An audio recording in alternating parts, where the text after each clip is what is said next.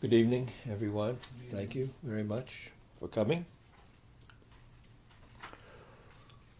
This evening we'll be continuing our discussion of Srila Jiva Goswami's Krishna Sandarbha. We're in the beginning Anuchetas.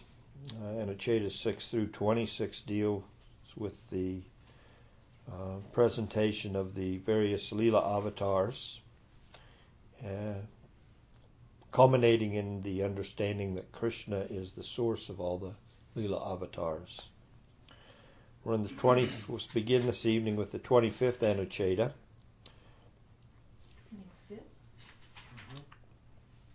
Uh, the 22nd avatar, this is the last of the 22 avatars that are presented by Suta Goswami in the third chapter of the first canto of the Srimad Bhagavatam. So the 22nd avatar, Kalki. Jiva Goswami first quotes the verse from the third chapter. So it's the 25th verse of the third chapter. Then, at the conjunction of the yugas, when the kings have mostly become robbers, the Lord of the universe will take birth from Vishnu Yasa as Kalki.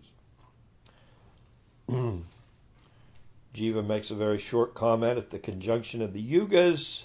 Yuga Sanjayam means at the end of Kali Yuga. So Kali Yuga is 432,000 years, of which 5,200 have transpired. So, according to this verse, Krishna will, uh, Kalki will appear at the end of uh, the Yuga, which will be another 400. Uh, my gosh, a lot. 428,000 years. But Satyanarayan in his commentary makes an interesting point that in all the yugas there's these beginning portions and end, ending portions of a yuga, which is 10% of the duration of the yuga. So, what is 10%? The amsa, the beginning part, the first part is 10%. Uh-huh. So, like in Kali Yuga, um, you know, f- uh, what, 43,000 43, of the 432,000 total yuga, to- total uh, years of the yuga is in the beginning part and uh, the same duration at the end. So then he goes on to to just again he's trying to give us some trying to give some harmony to some of the other currents of thought in modern day like you know this is the age of Aquarius.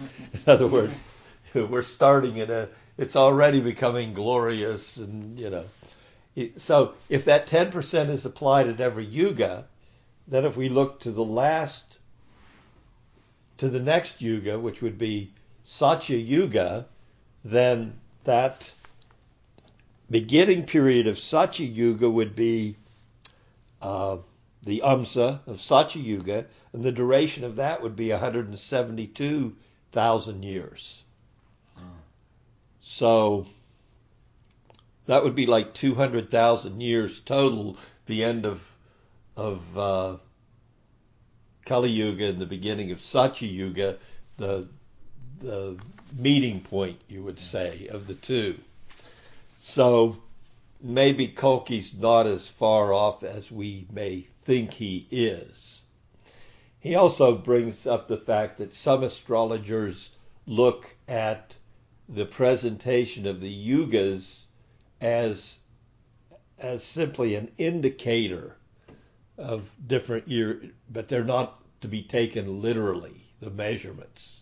Mm. Um, I'm sure there's other acharyas that would would say, well, that's not the fact.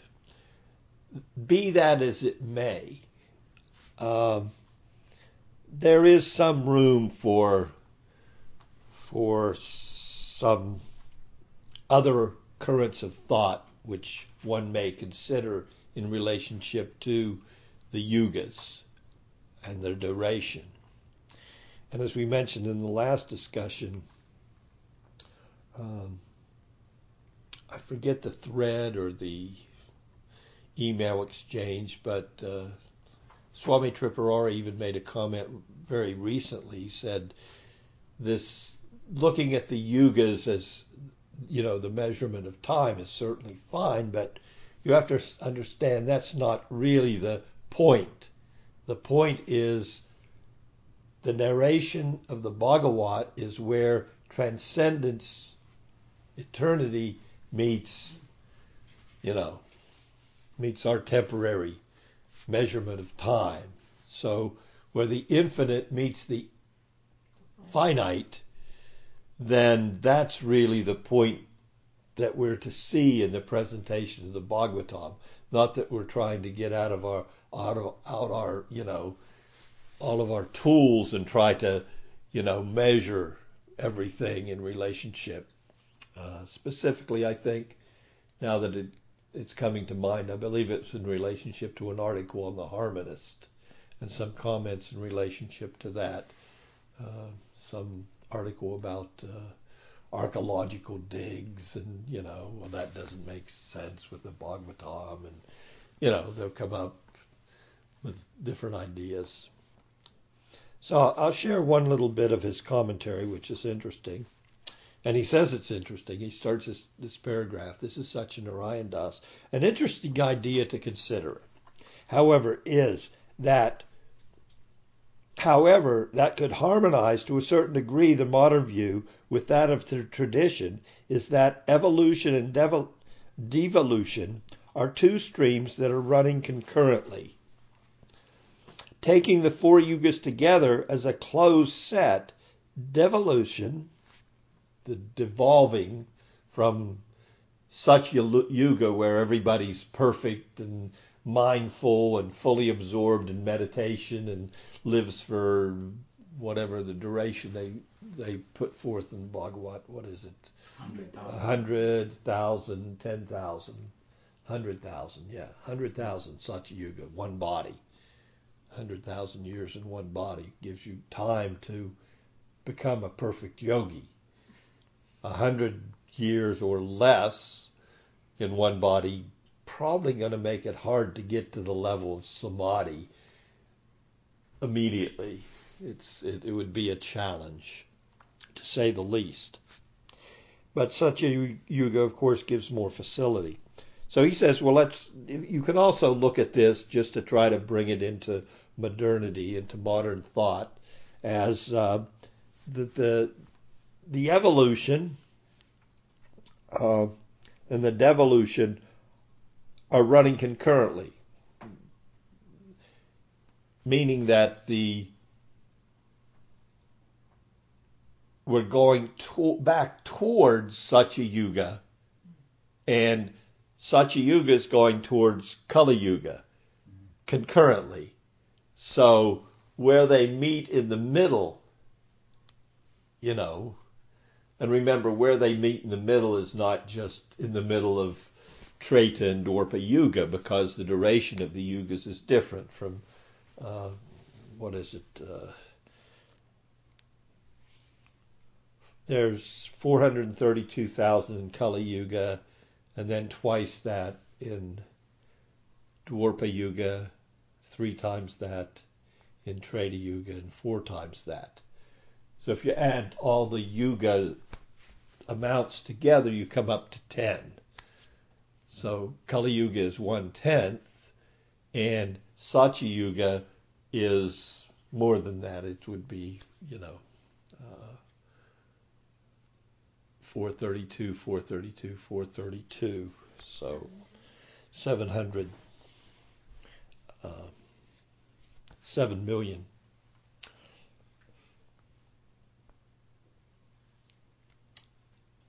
So, but as we approach the junction between Kali and the succeeding Satya Yuga, there would necessarily have to be a growing number of people whose consciousness is sufficiently evolved to usher in the new age. In other words, there'd have to be some some people that are coming to Satya Yuga to populate that age in the next yuga that would be they would have to have a, a higher level of consciousness is the point that he's making. So there's also the evolution towards the next satya yuga. He's just trying to harmonize and saying yeah there's different ways to look at this and you know we're not so stuck in we don't need to be stuck in this you know linear measurement of time but see it as as a whole unit which it is a whole unit that's continually reoccurring, the four yugas. But Um, isn't there a, a partial double, um, that's what you- Evolution. Destruction yeah. at the end of it, Manvantara. I mean, Not at the end of Manvantara this is yuga cycle. is 71 cycles of the yuga. Ah, Okay, there's okay. so that's that's also there, but So the Jiva said that. Blend into each other. Yes. But the Manvantaras do not, according to Jiva Goswami, as he presented, uh, I believe in the last you in the last Anucheta, he, he brought it up in relation to the Matsya avatar. From this perspective, it is not unreasonable to posit an, an evolutionary countercurrent within Kali Yuga that prepares the way for the next Satya Yuga.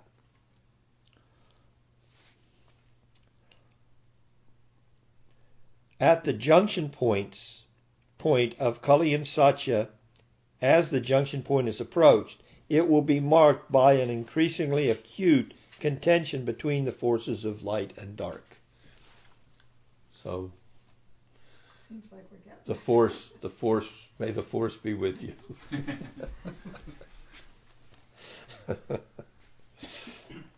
so that ends Jiva Goswami's systematic presentation of the 22 uh, avatars. Now he goes on to quote the next two verses from the third chapter of the first canto uh, because they add Suta Goswami adds in those two verses elaboration on the Lord's avataric descents that weren't mentioned specifically in the list of 22 that he just gave. So he gave the 22 and now his his discourse goes on. So Jiva begins this 26th Anucheta uh, by writing the following before he quotes the verse. Now, in order to include all the other avatars not listed above, such as Hayagriva, Hari Hamsa, Prishni Garbha, Vibhu, uh, Satyasena, Vaikuntha, Ajita, uh, Sarvabhauma, Visvaksena, Dharma Setu, Sudama, Yogeshwar, Brihad Bhanu, Sukla, and others, Sri Suta says. So he gives some additional names that we should recognize as avatars. And then he goes on to quote the very next verse from the third chapter from Suta Goswami. O Dvijas, just as thousands of streams flow from an inexhaustible lake, so also there are countless avatars of Bhagavan, Hari, who is the repository of sattva. Jiva Goswami continues his Anucheta by saying the following. following. The avatars of Bhagavan Hari are countless, asankhya. I'm sorry, asankhya, existing in the thousands, sahasrasa. The emphatic particle he indicates that this is a well-known fact. The avatars are countless because he indeed is sattva nidhi, the treasury nidhi of the potency of self-manifestation, sattva. An illustration for this is provided in the second part of the verse being beginning with yatha. From an inexhaustible lake appear thousands of inexhaustible streams or currents born of the very same nature. Jiva Goswami continues. Now he's going to give us get into a little bit of of uh, a technical understanding of the nature of these different avataric descents.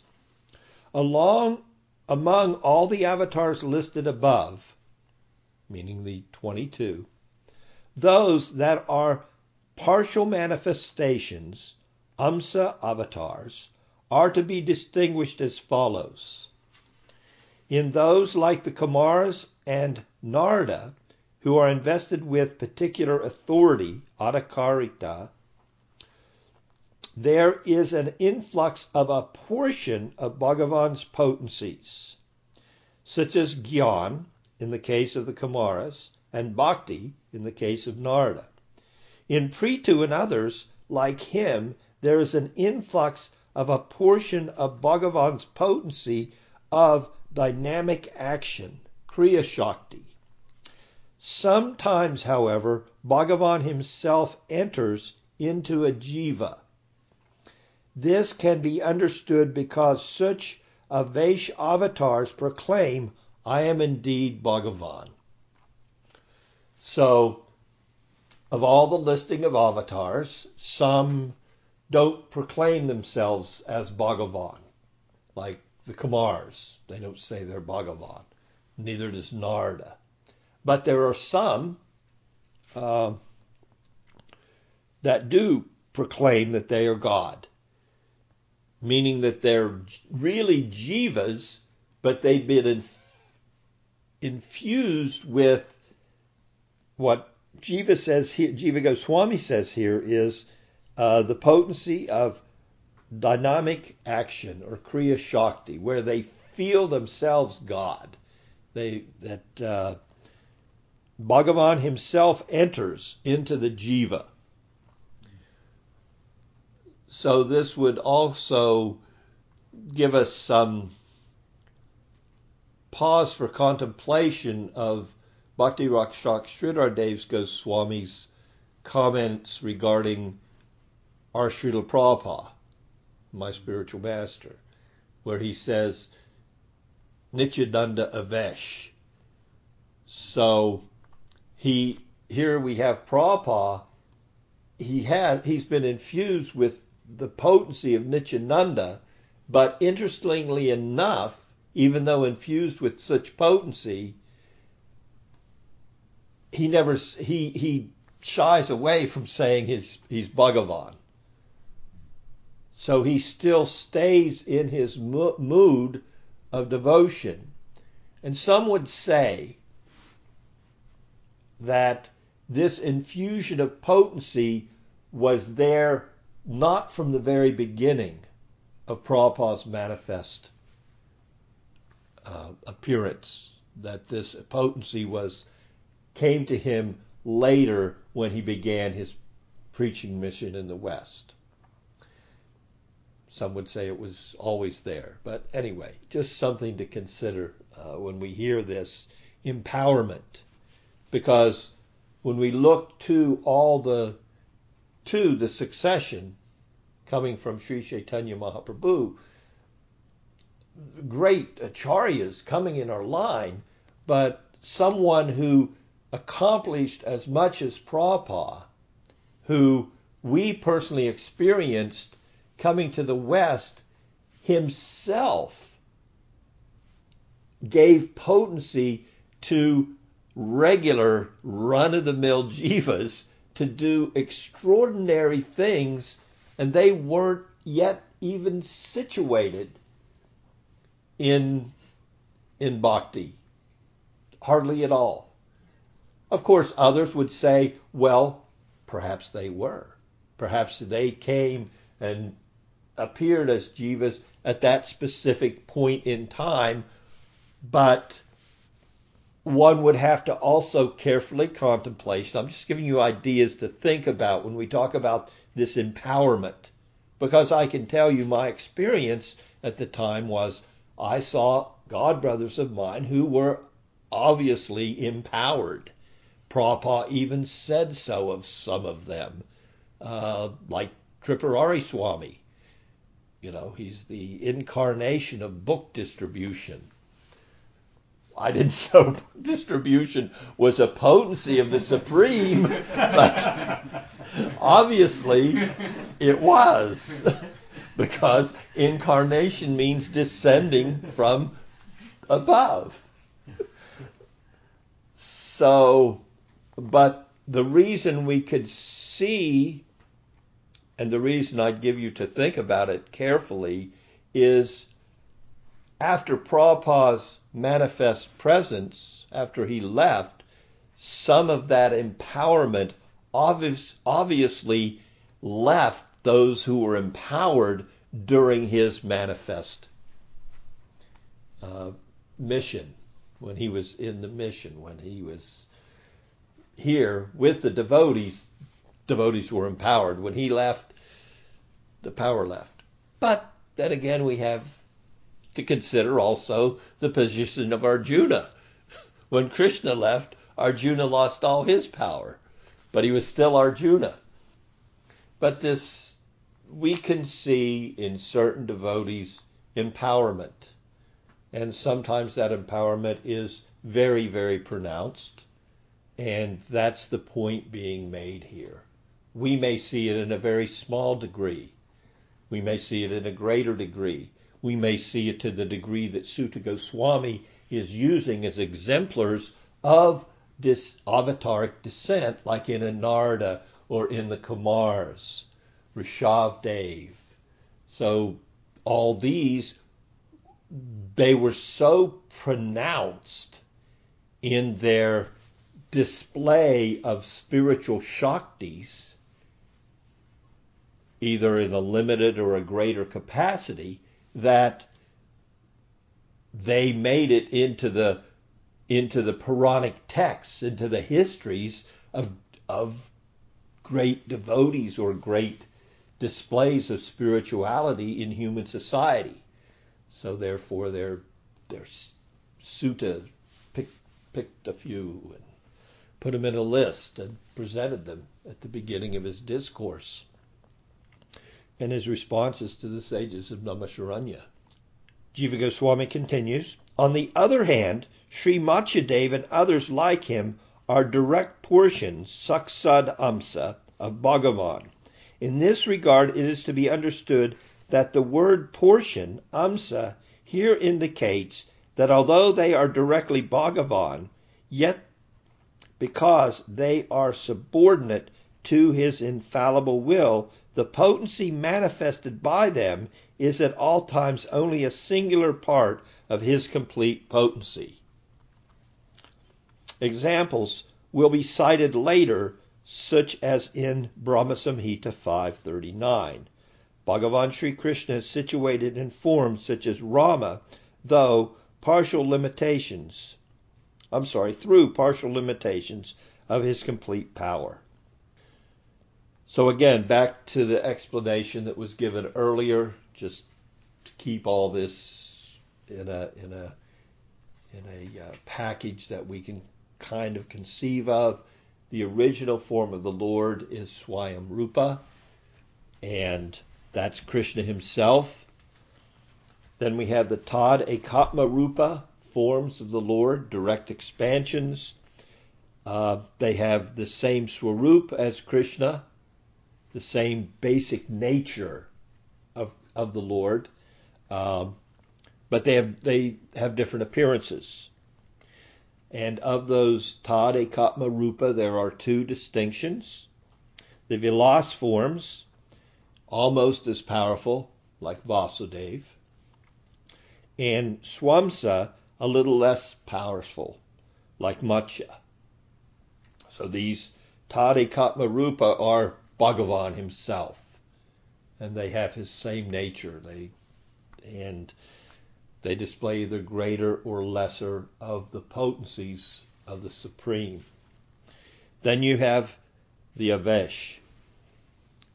Uh, enlightened jivas with some aspects of his potency, like Narada, like the Kumars, like a Rishabdev, where he's actually he has such a infusion of, of the potency of Krishna that he's he can say, I'm Bhagavan.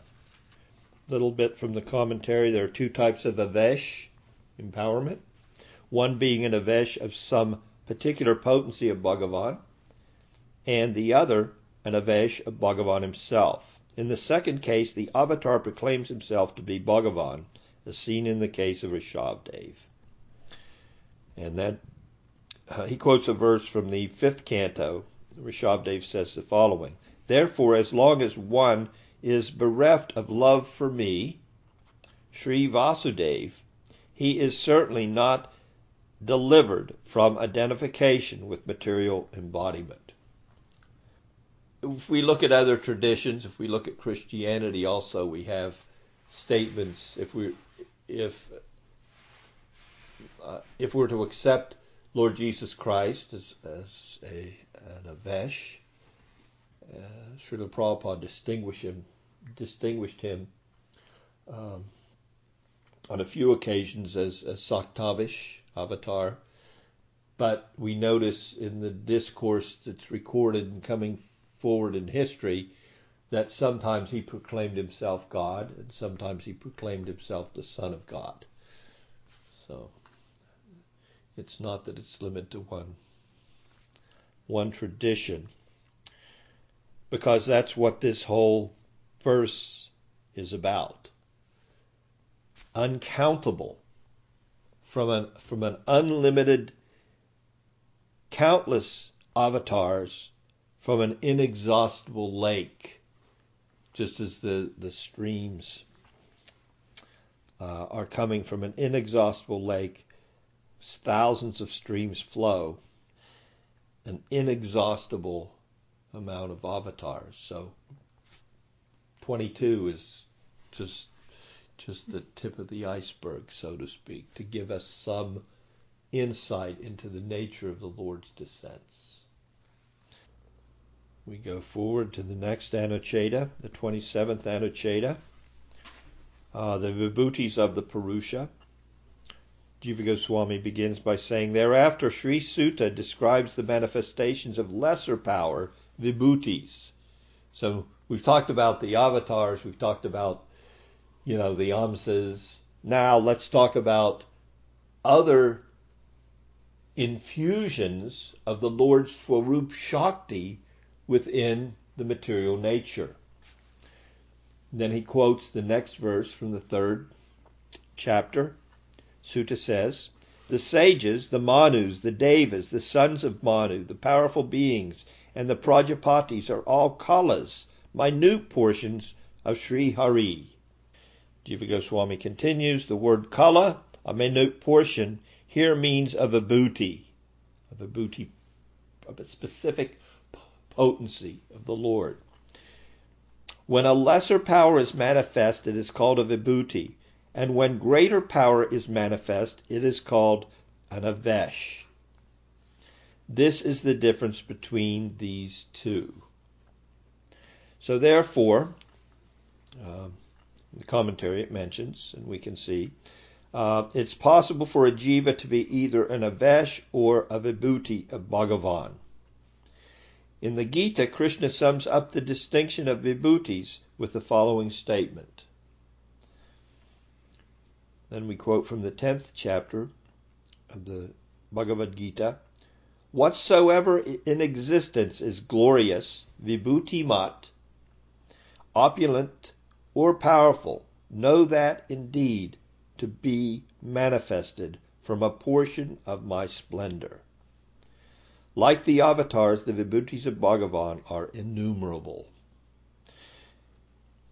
Yajad vibhutimat sattvam Srimad urjitam evava tattad evagacha tvam mama tejo risha Sambhavam.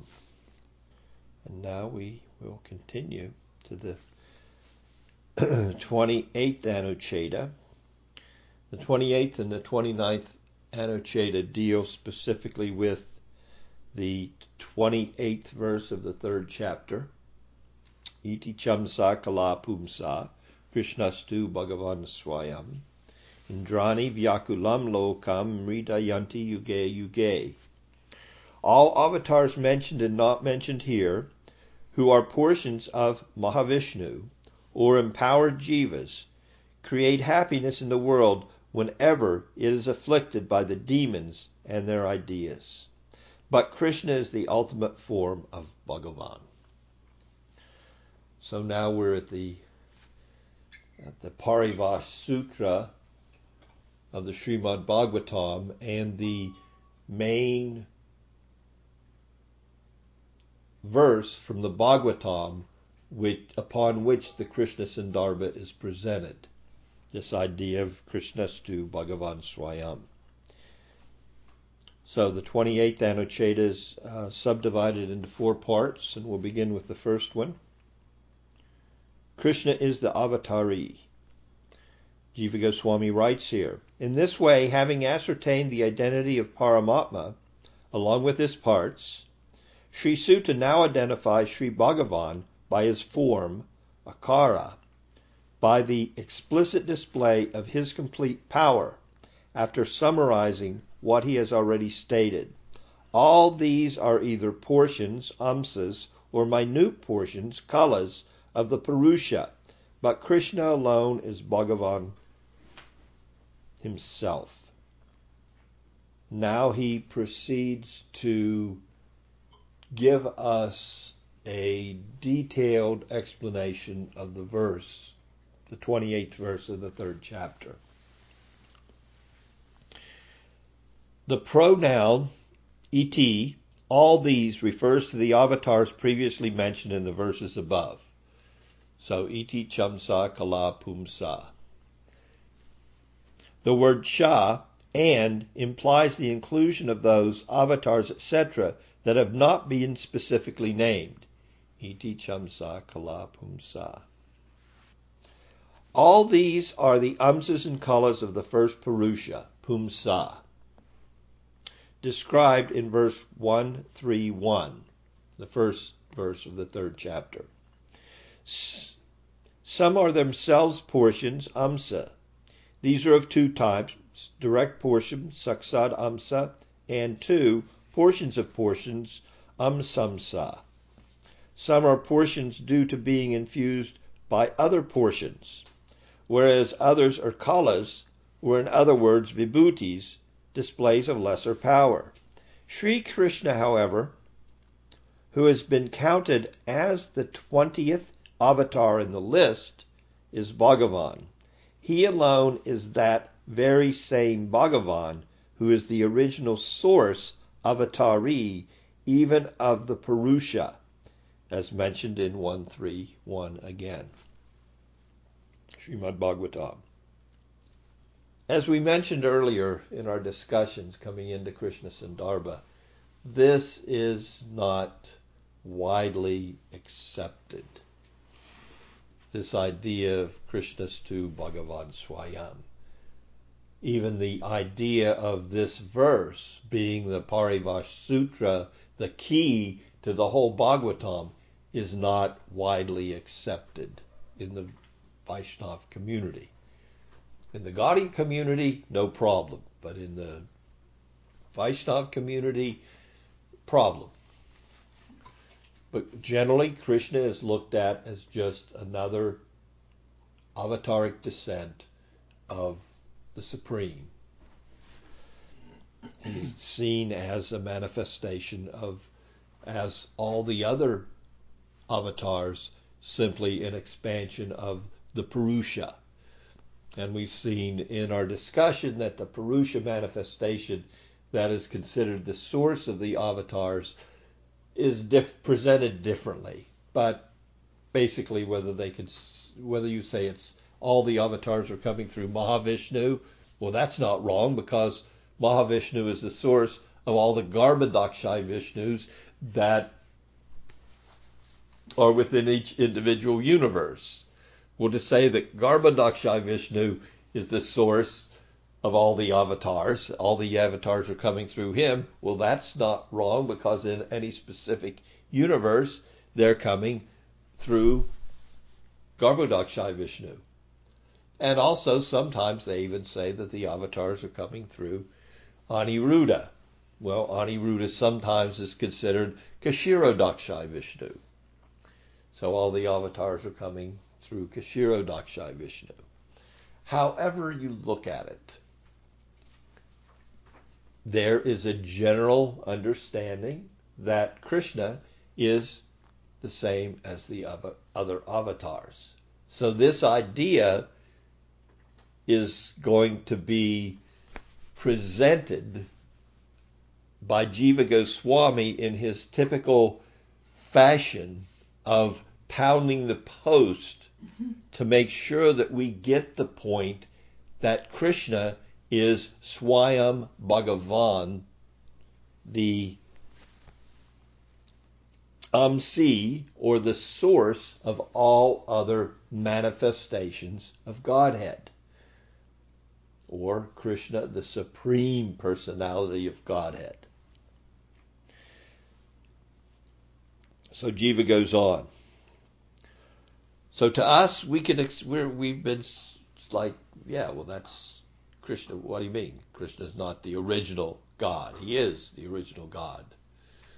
But fact of the matter is, Jiva has to prove that in the beginning of this Krishna Sandarbha in different ways in order to have some good effect on the overall understanding of his Sandarbhas. So he has an audience.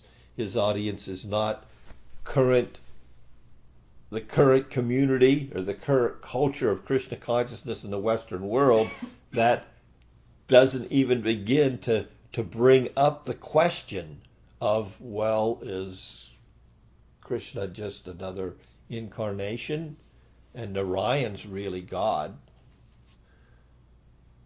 So everything's coming through the Purusha aspect of Lakshmi Narayan.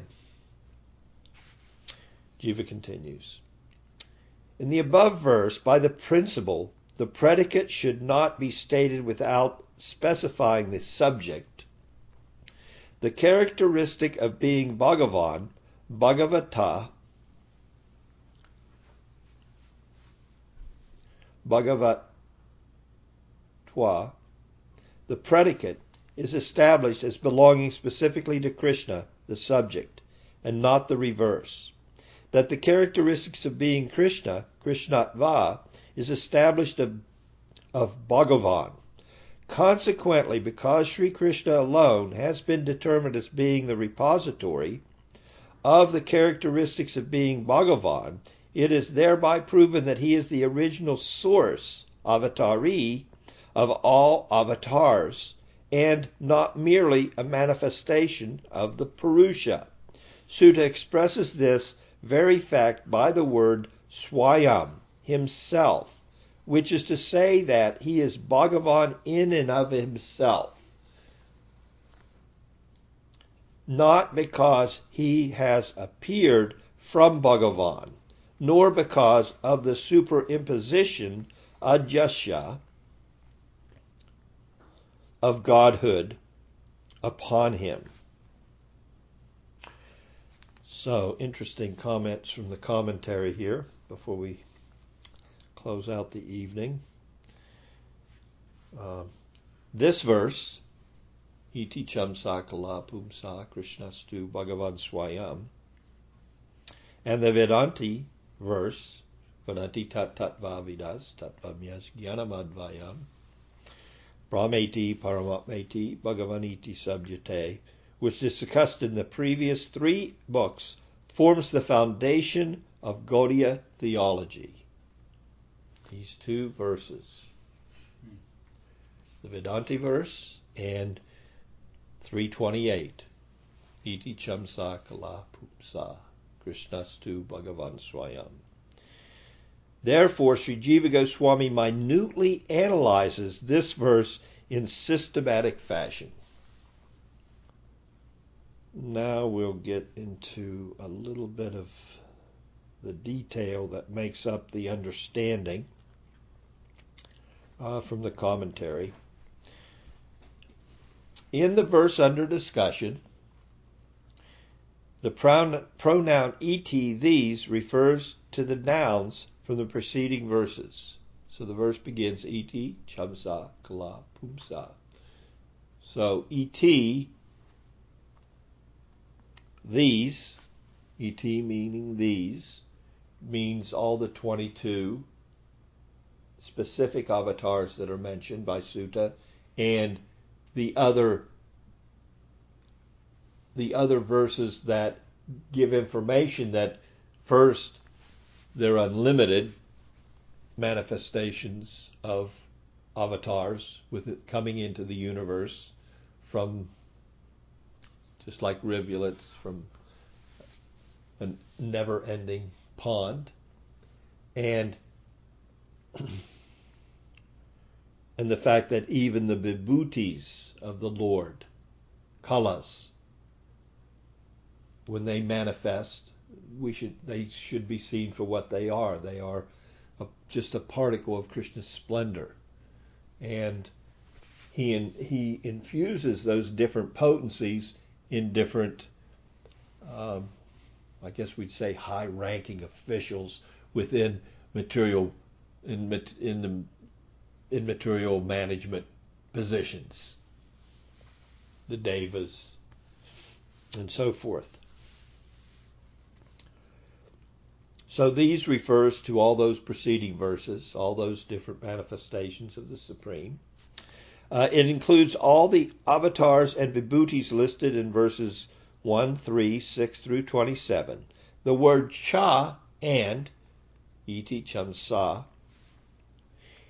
cha, refers to the avatars and vibhutis not mentioned in these verses.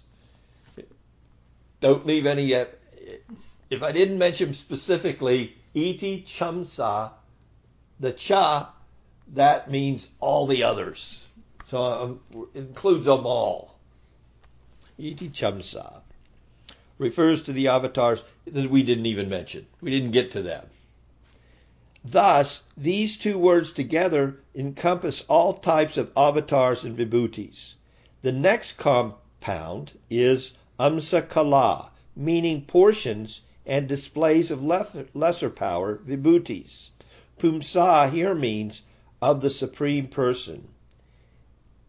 It is the genitive singular of the word puman. Puman and Purusha are synonymous.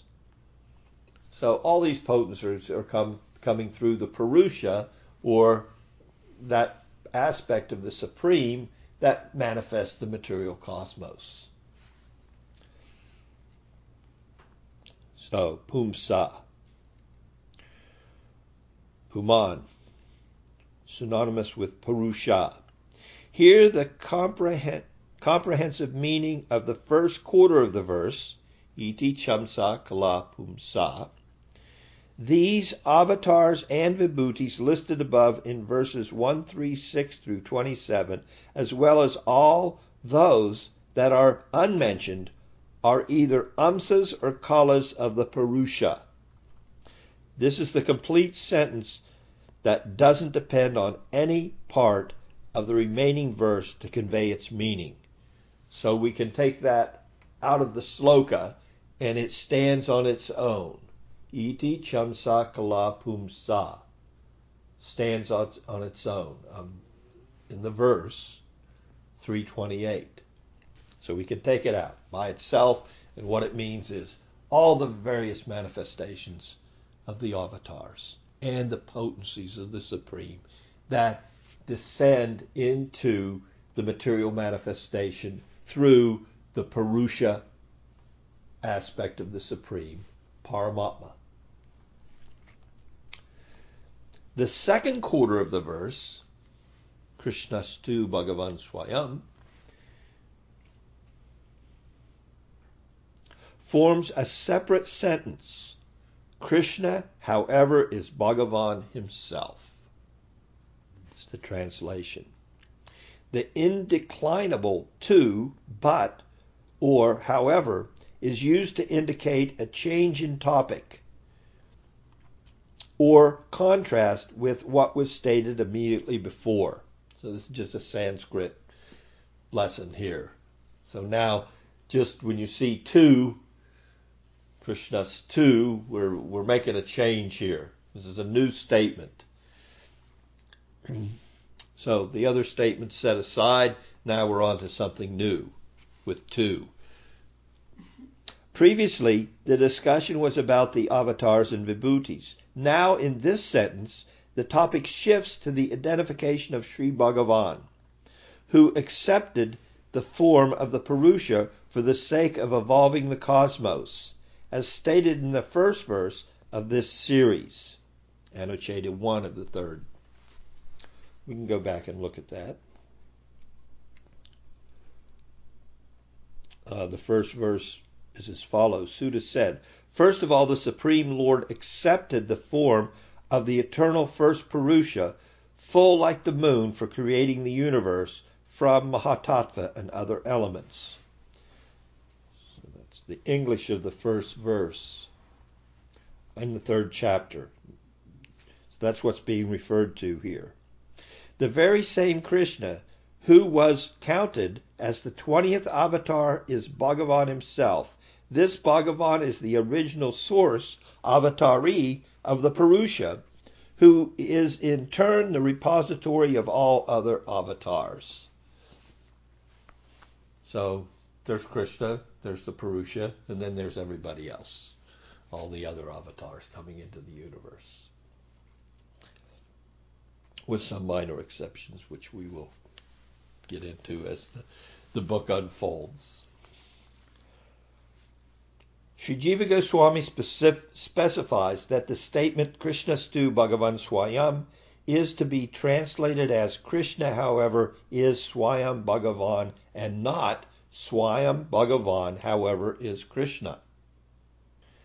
The reason for this is that according to Sanskrit grammatical theory, a nominal sentence contains two parts, namely the subject and the predicate.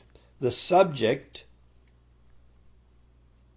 the repetition of an idea or notion previously laid down, is something that is already known, stated, or given. Whereas the predicate, that which is to be established, provides additional information about the subject. Generally, a subject is known first. The reader knows what the subject is. And then the predicate gives us more information about the subject. That's, again, Sanskrit grammatical presentation of ideas in specific sentences, which the science of Sanskrit is, uh, if you're young, take it up. uh, so therefore, the rule is to state is not to state the predicate without its known subject. So you don't give a predicate, you don't explain if you don't first state what you're explaining. That makes sense. So in Sanskrit sentences where the word order is reversed, one can still distinguish the subject from the predicate by recognizing which part of the sentence is known and which contains new information. What's coming out here is when we say Krishna is Swayam Bhagavan, the known subject is Krishna because he was already mentioned in the 20 as the 20th avatar. So already, he's already been introduced in the dialogue is the point that Jiva's made here and pointing out. He's already been established. He's an avatar. He's he's a manifestation of the supreme. Now we're going on and we're going to give some more information about that personality. Krishnastu Bhagavan Swayam. He's the original form of the Supreme. So Swayam, uh, just for information, Swayam means in and of himself. So there's no other Krishna Stu Bhagavan Swayam. Swayam, in and of himself, he is Bhagavan.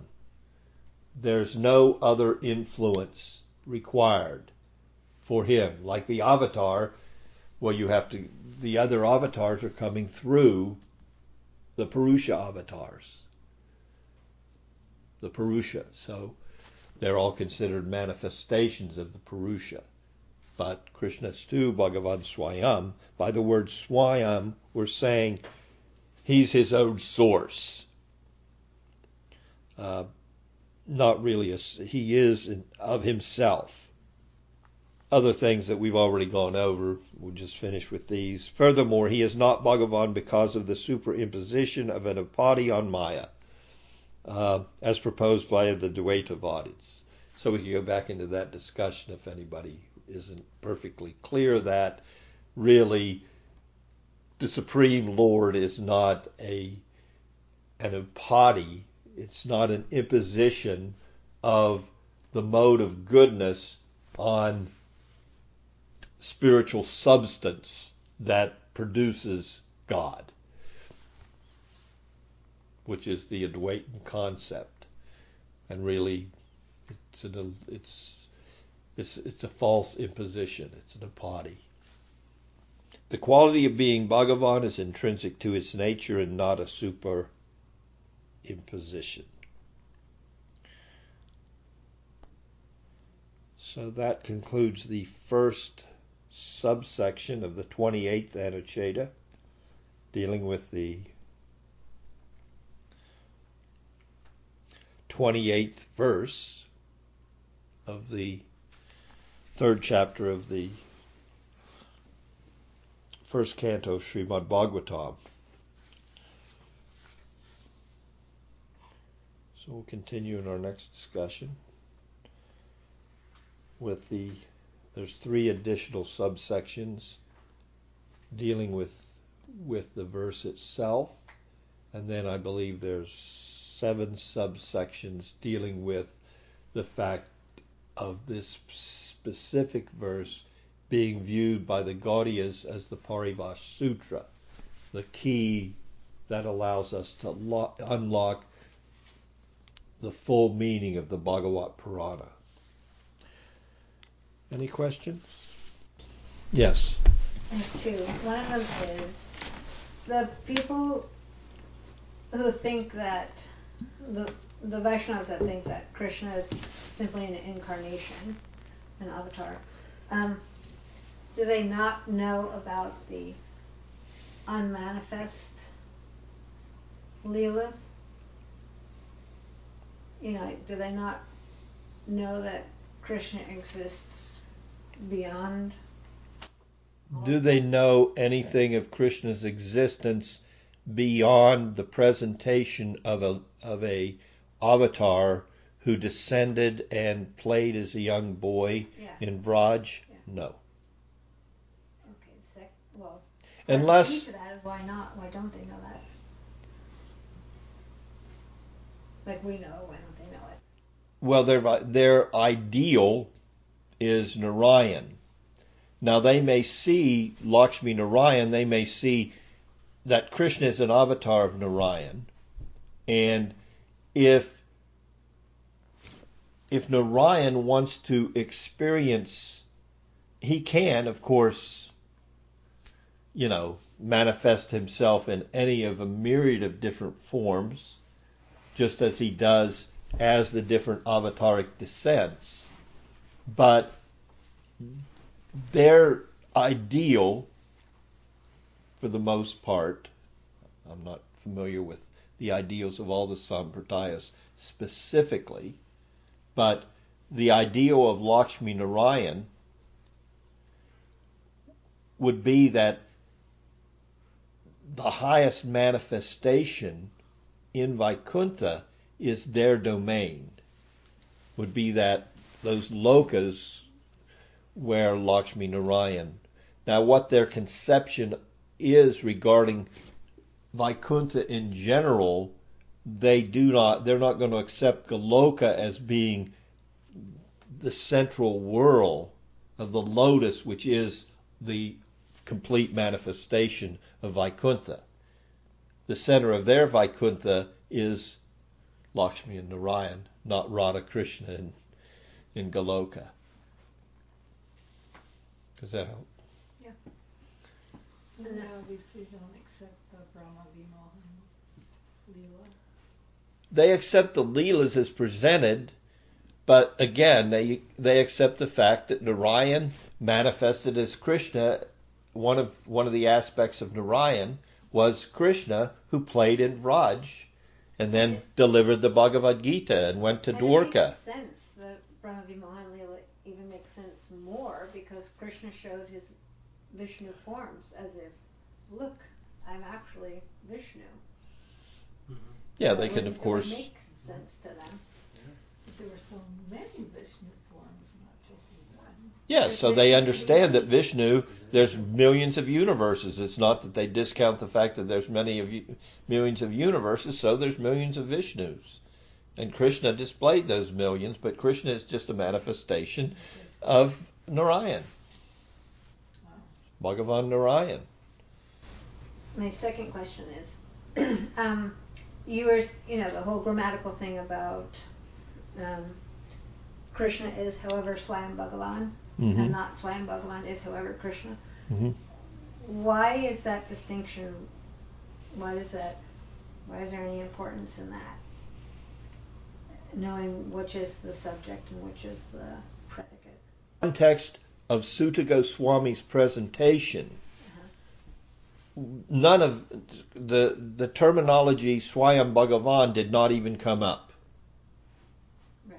in his whole presentation, he's he's given this discussion to the sages of Naimisharanya, and he's just talking about the avataric descents of the Supreme. So the idea of Swayam Bhagavan has not been introduced. The idea of Krishna has been introduced. Now he's going on to clarify what give more import to Krishna and point out that actually Krishna is Swayam Bhagavan. So your question is, why not And what's the Swayam Bhagavan is Krishna? and what's the why point this out? Because you already know Krishna. You're sitting there and you're listening to Suta Goswami speak to you. You're a sage of Naimisharanya and you're listening and he's enlightening you. So he's enlightening you by first presenting names of all the different avatars. So one of the names he says is Krishna. So now you know there's a Krishna. One of the avatars is Krishna. Then he goes on to clarify the subject Krishna is Swayam Bhagavan. Krishna stu Bhagavan Swayam. He is distinguished from all the other avatars that we've discussed. Because you don't know Swayam Bhagavan yet, he hasn't even brought that subject up. So you as a listener have heard Krishna. You haven't heard Swayam Bhagavan. So now he's making a distinction and then he's going to go on to explain what that means. What's Bhagavan mean? What's Swayam Bhagavan?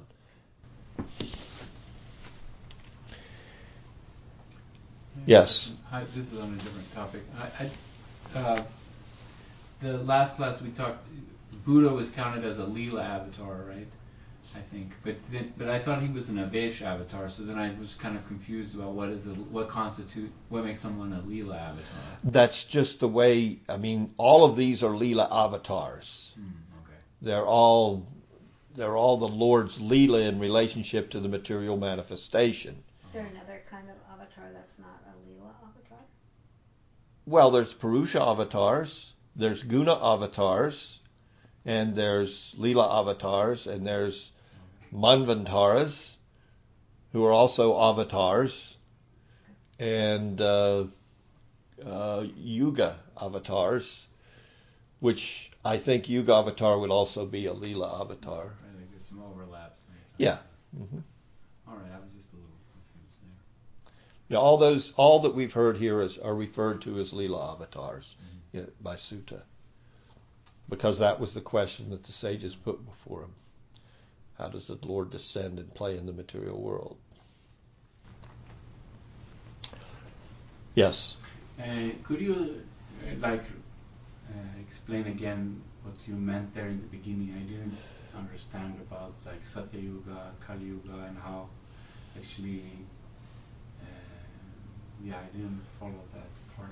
Well, it's kind of hard to follow because we're we're trying to look to a way to just to give us a a sense of the fact that you can look at these measurements of time in a mon- more relaxed way than with your ruler. Mm-hmm.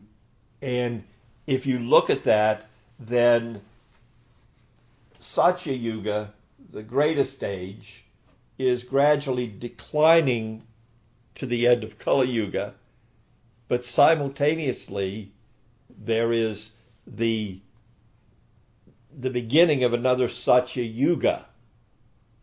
Mm-hmm. There's some overlapping in the lightness and the darkness of these yugas that's going on. Oh, that's nice.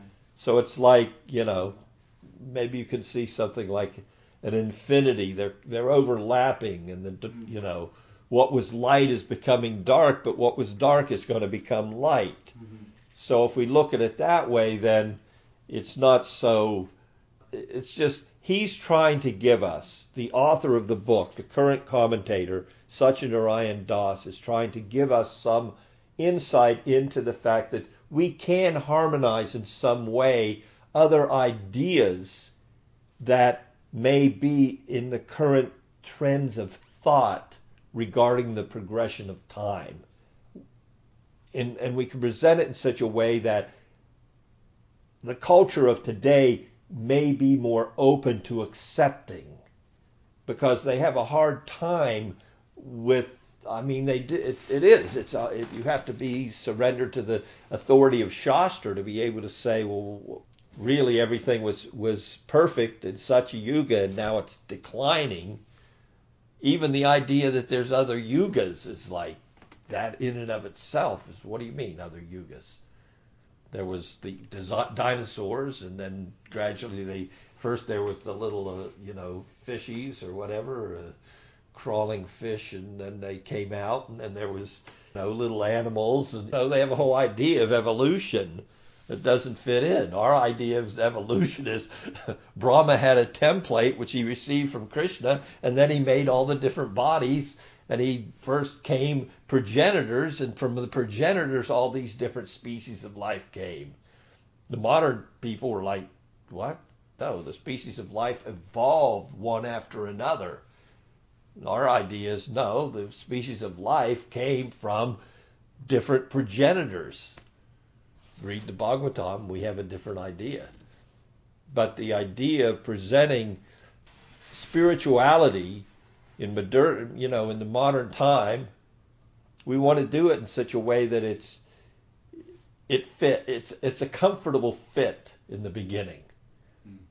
And we may actually see that in order to make it fit comfortably and convey the message to get people to to come that we may even say things that aren't ontologically accurate or in a certain climate of Vaishnavism at a certain period of time where there's been a current that's been in opposition to the objective we may say something like well, all, you, your relationship with the Supreme has, is established. Every jiva has a in, inborn relationship because maybe there's some gurus that people, sadhus, putting themselves forward as as authorized that are simply trying to give you your siddhadeha for some dakshin. So that oh no no you don't need to go to them. It's already. Just let find a bona fide guru and let him nourish what's already there in your heart. So it's fine. It works for a time. It may be necessary for a time. You may be in a situation like a Jiva Goswami. But a Jiva Goswami, you have a current where Gaudiya Vaishnavism, we're not going to accept a God who has the characteristic in his Leela of exploiting young women who are married. We can't accept that as the ideal for God. So this Krishna we can't accept. Here we have Jiva trying to present Krishnastu Bhagavan Swayam. Whoa, wait a minute. It's, it's a big. So, no, he is married. Ultimately, he's married. He just pretends not to be married. And then there's explanations. But the fact of the matter is, from a Rasic point of view, there is some relish there. And so we may have to keep that hidden. Even now, I see contemporary Vaishnavas, uh, you know, they their guru says, well, you know, inherency, that's it's all inherency, but it doesn't fit with so many other significant ontological points that that are core to our understanding of of of Sambandha Gyan. It doesn't fit with so many things. Let's look at it and see it for what it is. We may have to, as that commentary, it's a little it's a little soft. It's like, yeah, it's all let's let's just get along. This is the age of Aquarius and you know let's just all get along and, and uh, you know, chant Hare Krishna. That's a beginning. It's not hard and fast, this measuring and this planetaries and 14 divisions of planets and unlimited this and Brahmas and if you believe in evolution, okay, let's start there. If you believe that that you fell from the Garden of Eden, then you were with Krishna in the Garden of Eden and you fell from there. Let's start there. If it works, good. Later, there may be some clarification required in order to understand the ontological realities of the tattvas that make up the teachings of the Sampradaya, the Siddhanta. Yes. Um, um, yeah, I wanted to ask also, Shakti Avesha Avatar uh, is like described via like Prabhupada, and there is like uh, in Sri Guru and His Grace, like Sri is described the Guru to have this inspired side and the Vaishnava side. So it's like a devotee, but also Nityananda, uh, the Guru Tattva is like that. So, like, could you say that every disciple sees his or her guru like absolutely like a Shakti Oh, absolutely, yes. Mm. Yeah, that's how we're. He doesn't have a material body. Yeah. It means he must have a spiritual body. Mm. You know. And uh, we see like that, and he is. Mm. It's not false, false seeing. Mm. It's real seeing. Yes. Um, would you say that um, Jiva Goswami is is making a case for, like he's preaching here, is like he's making a case for Gaudiya Vaishnavism? Or would you say he's trying to convince, trying to preach to convince others to become Gaudiya Vaishnava? Well, in the beginning of the whole presentation, at the beginning of the Tattva Sandarbha, he says this presentation is for is for you know the Gaudiya community. So it's it's meant to root us in in the proper siddhanta. So he he specifies that if you're not really willing to accept Bhagavatam and you know you're going to have a hard time with this text. But that doesn't mean that I mean the the nature of our sampradaya's outreach Golokare Premadam, Harinam, Sankirtan. Lord Chaitanya came to give out a fruit of, prem, bhakti, wasn't available before. So we are an outreach community. So Jiva, Jiva's preaching preaching to the choir, but by the preaching to the choir, he's making, he's giving the choir a foundation where they can go out and spread this knowledge even more. And of course, there's everybody's going to, anybody that that is even uh, scholarly, they read Jiva Goswami and are amazed by his contribution. All right, I'll stop there. Thank you so much for your association.